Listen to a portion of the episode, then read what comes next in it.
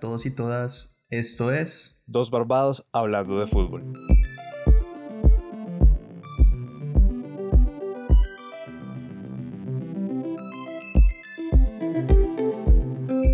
Bueno, y el fútbol no para, así nosotros a veces nos tomemos ciertos descansos, el verano lleva a ciertas cosas, pero aquí estamos para hablarles de todo lo que está pasando en el fútbol. Daniel, un placer hablar con usted de nuevo, ver qué está pasando en el fútbol colombiano, en el fútbol internacional, que ya se empezó a mover la pelota en forma. Sí, bueno, acá en Dos Barbados hablando de fútbol, usamos un poquito el podcast para tomarnos unas pequeñas vacaciones, pero hemos seguido ahí con el Twitter y viendo los partidos y bueno, todas las ligas comenzaron, eh, hemos visto ya juegos muy emocionantes, cada fin de semana trae nuevas emociones y la liga colombiana está bastante buena. Eh, nuestros dos equipos, Nacional y Millonarios, estuvieron ahí cerquita peleando el liderato y bueno, eh, hay mucho para hablar, ¿no? Sí, además tuvieron un gran partido en esta última fecha que los dejó a ambos con los mismos puntos y la realidad es que cuatro grandes, por así decirlo, están punteando en la Liga Colombiana, Nacional, Cali, Millonarios, América, con el permiso de Alianza Petrolera que está jugando bastante bien. Y han mostrado, yo creo que el mejor fútbol, pero también algunas lagunas que dicen, no termina ninguno de ser el gran equipo que puede llevarse la liga o arrasar. Sí, totalmente. Yo creo que en ese momento, bueno, sinceramente, más allá de, cualquier cosa, yo veo a Nacional y Millonarios bueno, el Cali también, pero el Cali ya hemos hablado que tiene una nómina más corta. Nacional y Millonarios son los equipos que se han visto más sólidos. Eh, Nacional se mantiene invicto. Millonarios desde que llegó el costarricense ha sido una máquina de... Pues que ha resuelto todos sus problemas en ataque que veíamos al comienzo. Y son dos equipos que están muy afinados y que están bastante bien para proponerse como candidatos a ganar este torneo corto. Sí, de acuerdo. Además, ya habíamos visto Millonarios Cali, que si bien el Cali le juega bien a Millonarios, hace un gran partido en Bogotá, se nota como esto, esta inexperiencia un poco de algunos jugadores, o la nómina corta, acaba perdiendo el partido. Nacional con las rotaciones de Osorio, que no sé usted qué se pensará muy bien de eso, pero también tiene una de Cali, otra de Arena. A veces defiende muy mal, a veces ataca muy bien. Es sí, sobre una todo, ruleta un poco nacional. Lo interesante ahí es, bueno, una declaración Osorio decía que este era un nacional que iba a correr riesgos y es un nacional que le gusta defender a campo abierto, que por ello necesita defensas que sean rápidos y preferiblemente que tengan experiencia para las coberturas. Ha sufrido con las lesiones. En el último partido contra el Tolima por Copa se lesionaron Alexis Enríquez y Daniel Bocanegra. Eh, Muñoz, que también está lesionado, pues es una baja importante. Y en ataque nacional por momentos funciona muy bien, sobre todo cuando se juntan los que saben, cuando Harlan, eh, Vladimir, Kuchi se ponen de acuerdo, Barco también, pero en defensa sigue, sigue siendo como aguas por momentos, ¿no? Creo que es un equipo que no, no termina de calibrar y Osorio propone, sí, un partido en el que te quiere meter tres goles, pero pues puede recibir dos o tres más. Y sí, claro, está muy presente. casi que un golpe tras golpe. Y en el caso del América también le hemos visto cuando juega, cuando arriba se encuentra Jesús Cabrera, Pisano y Rangel, el equipo es una tromba, pero atrás también tiene sus lagunas. Cuando a veces algún central falla, el equipo sufre mucho. Carrascal, para mí, si bien le da un plus al América, no termina de encontrarse en el juego que está planteando Guimaraes.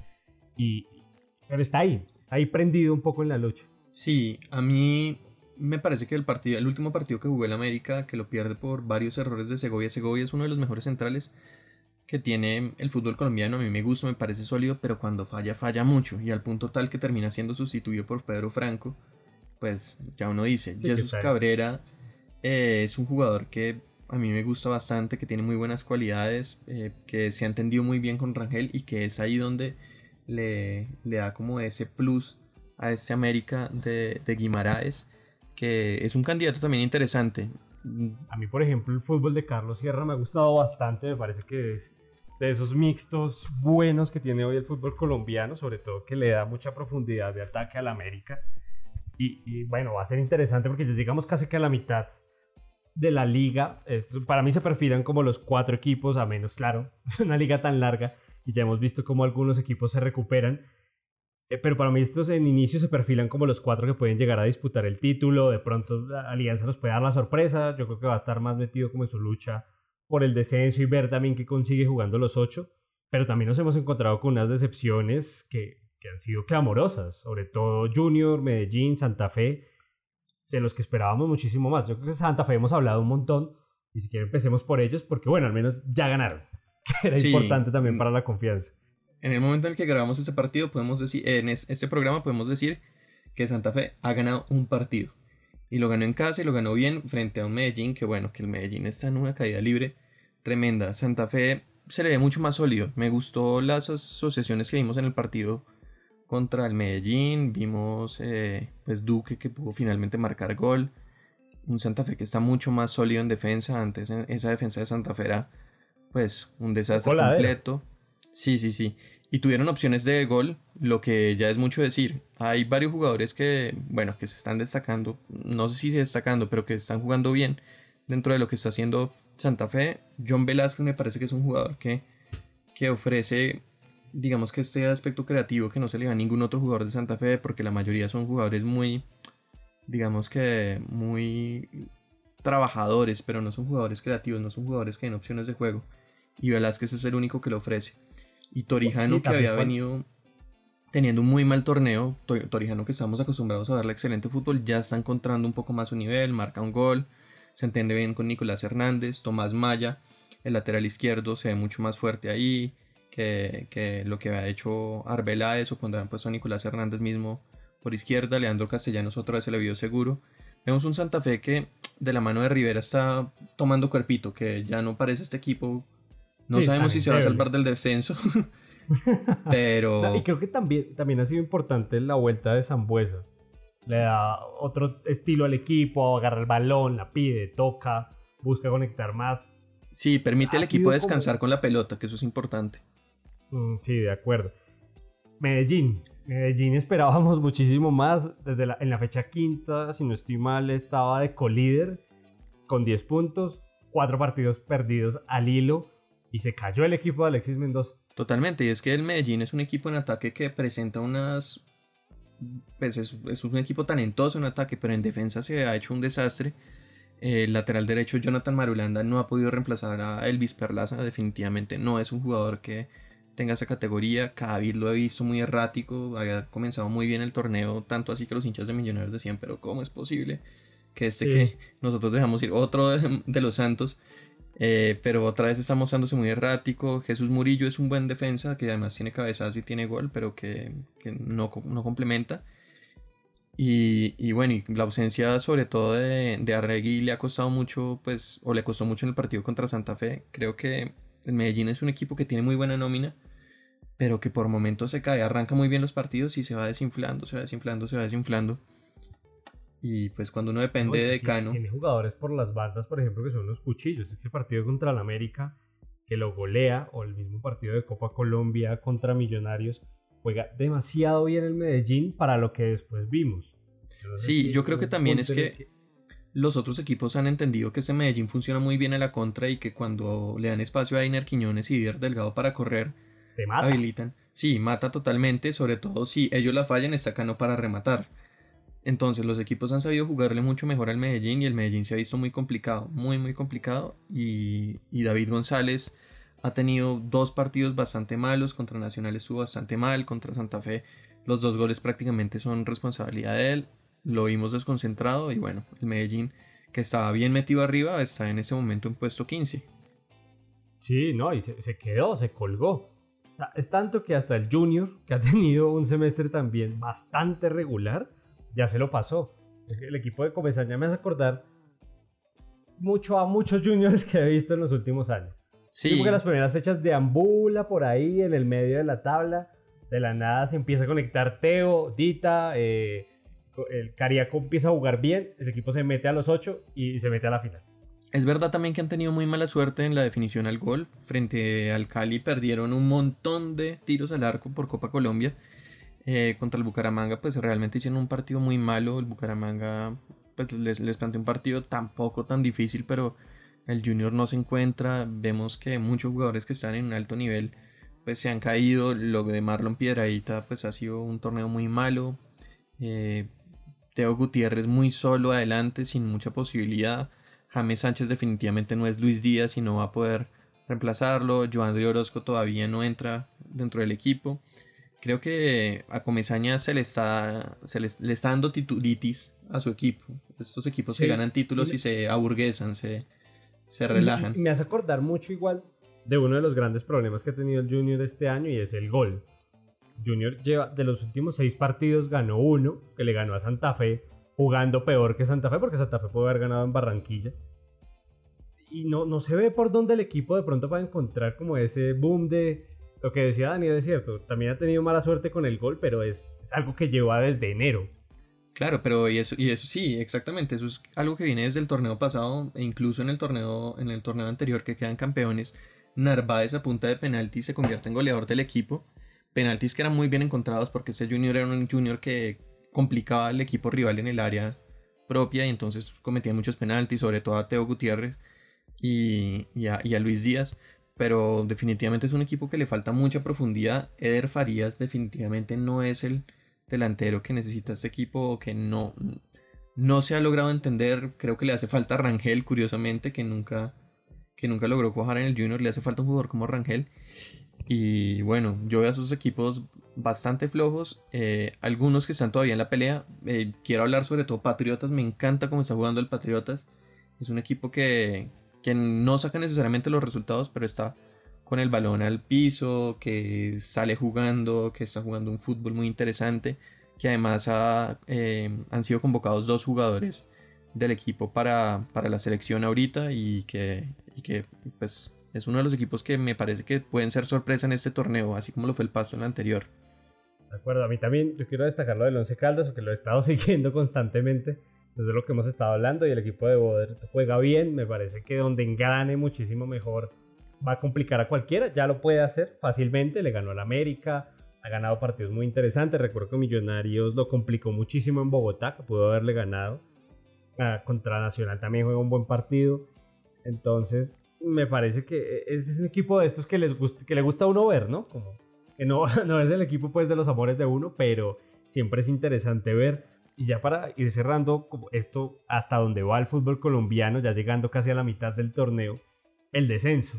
El descenso. Nos quedaron equipos que no queremos ver allá abajo, como el Unión Magdalena, que lo habíamos hablado previamente.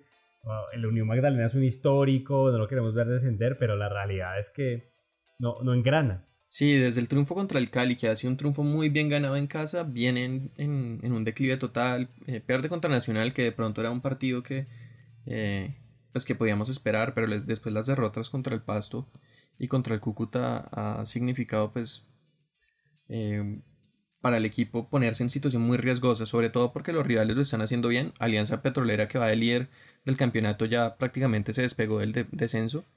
Eh, que tiene a jugadores muy buenos, también es Alianza Petrolera, tiene jugadores con experiencia como Farid Díaz, Cleider Alzate, y otros equipos que están saliendo de ahí, como Río Negro Águilas, que lo veíamos pero lejísimos. Hundido, yo me acuerdo que lo veía hundido allá. Totalmente hundido, y además arrancó el torneo jugando horrible, horrible, horrible, pero pues viene hilando triunfos y tiene una plantilla bastante interesante. Poquito a poco se empiezan a, juntar los jugadores que, que, deberían, digamos, que darle oriente a este equipo. Aldo Leao, eh, Otálvaro, que también es un jugador que, que marca un golazo en esta fecha. Eh, un jugador interesante. Y, y bueno, pues yo veo el descenso. Bueno, el Willa sí está, pero mal.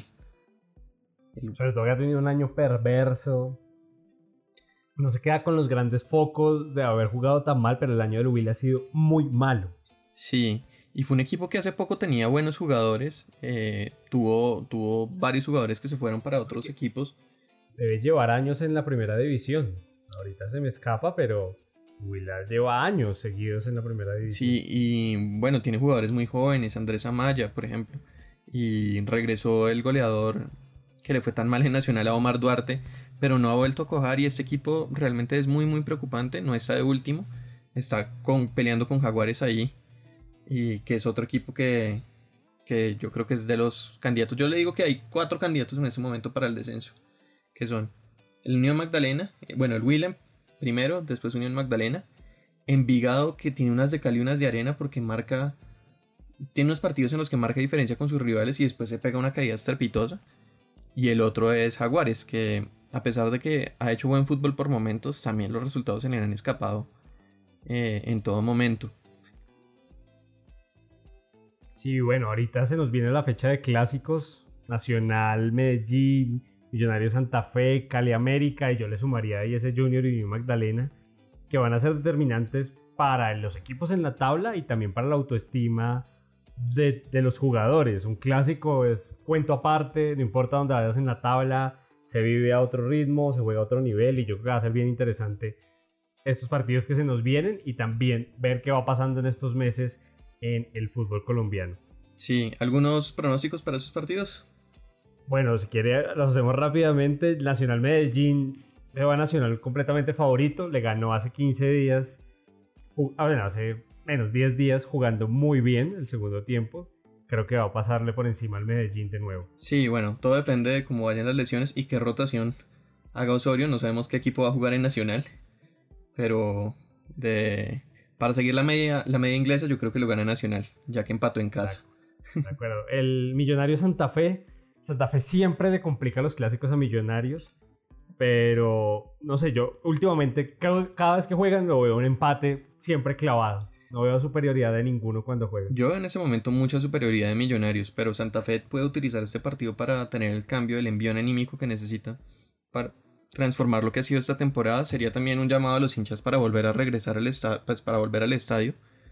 Eh, que pues el Campín ha estado totalmente vacío, entendiblemente. Y esta puede ser la oportunidad para, para hacer ese grito de, oiga, vengan por favor y apóyennos en este momento. Y bueno, el América Cali, que me parece que es otro de los partidos más suculentos de la fecha. Me parece que es el más apretado, además de los tres. Totalmente, porque son dos equipos que vienen jugando bien, que vienen jugando bien y ambos tienen sus defectos. Pero yo al Cali un poquito superior al América en este momento. Y creo que va a ser, va a ser ahí el, el equipo ganador. Yo también veo al Cali un puntico por arriba. Me la juego por un partido con goles, además un 3-2, algo así. Bien movido, bien espectacular.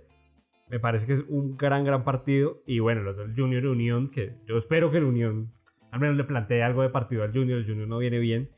Viene para ganarle ese clásico costeño que ojalá no se les vaya para el otro año. Sí, no, qué tristeza sería ver al Unión Magdalena la. El, el Willer es un equipo clásico, histórico, pero es que el Unión tiene este, este sentido como de cariño que producen todos los hinchas de Colombia, pues la imagen del Pío Valderrama como icono del equipo yo creo que hace que sea uno de los equipos más queridos de Colombia y sería muy triste volverlo a ver en la B. De acuerdo, pero bueno, ahora se nos viene fecha FIFA, muchos partidos interesantes para ver, un Colombia, Brasil y Argentina, Chile que van a ser súper interesantes y que ahí estaremos contándoles por redes sociales también qué va pasando, cómo se mueve el mundo del fútbol. Se va a cerrar el libro de fichajes, vamos a ver si hay alguna sorpresita. Yo creo que Neymar se queda, pero de pronto alguien nos sorprende y hay un fichaje rutilante de última hora. Correcto.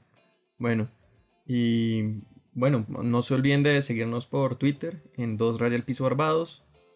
O nos pueden escuchar por distintas plataformas. Pueden escuchar en Spotify, iBox, Radio Public, Anchor, todas las plataformas de podcast. Vamos a llegar con nuevas sorpresas. Hemos estado preparando algunas cositas de enfrentar a veces ligas contra ligas. Y bueno, también que nos pueden contar todo lo que ven del fútbol internacional. Fin, sí, fin de semana a fin de semana. Y bueno, y estos fueron dos barbados hablando de fútbol. Un abrazo a todos y todas y que tengan una feliz semana.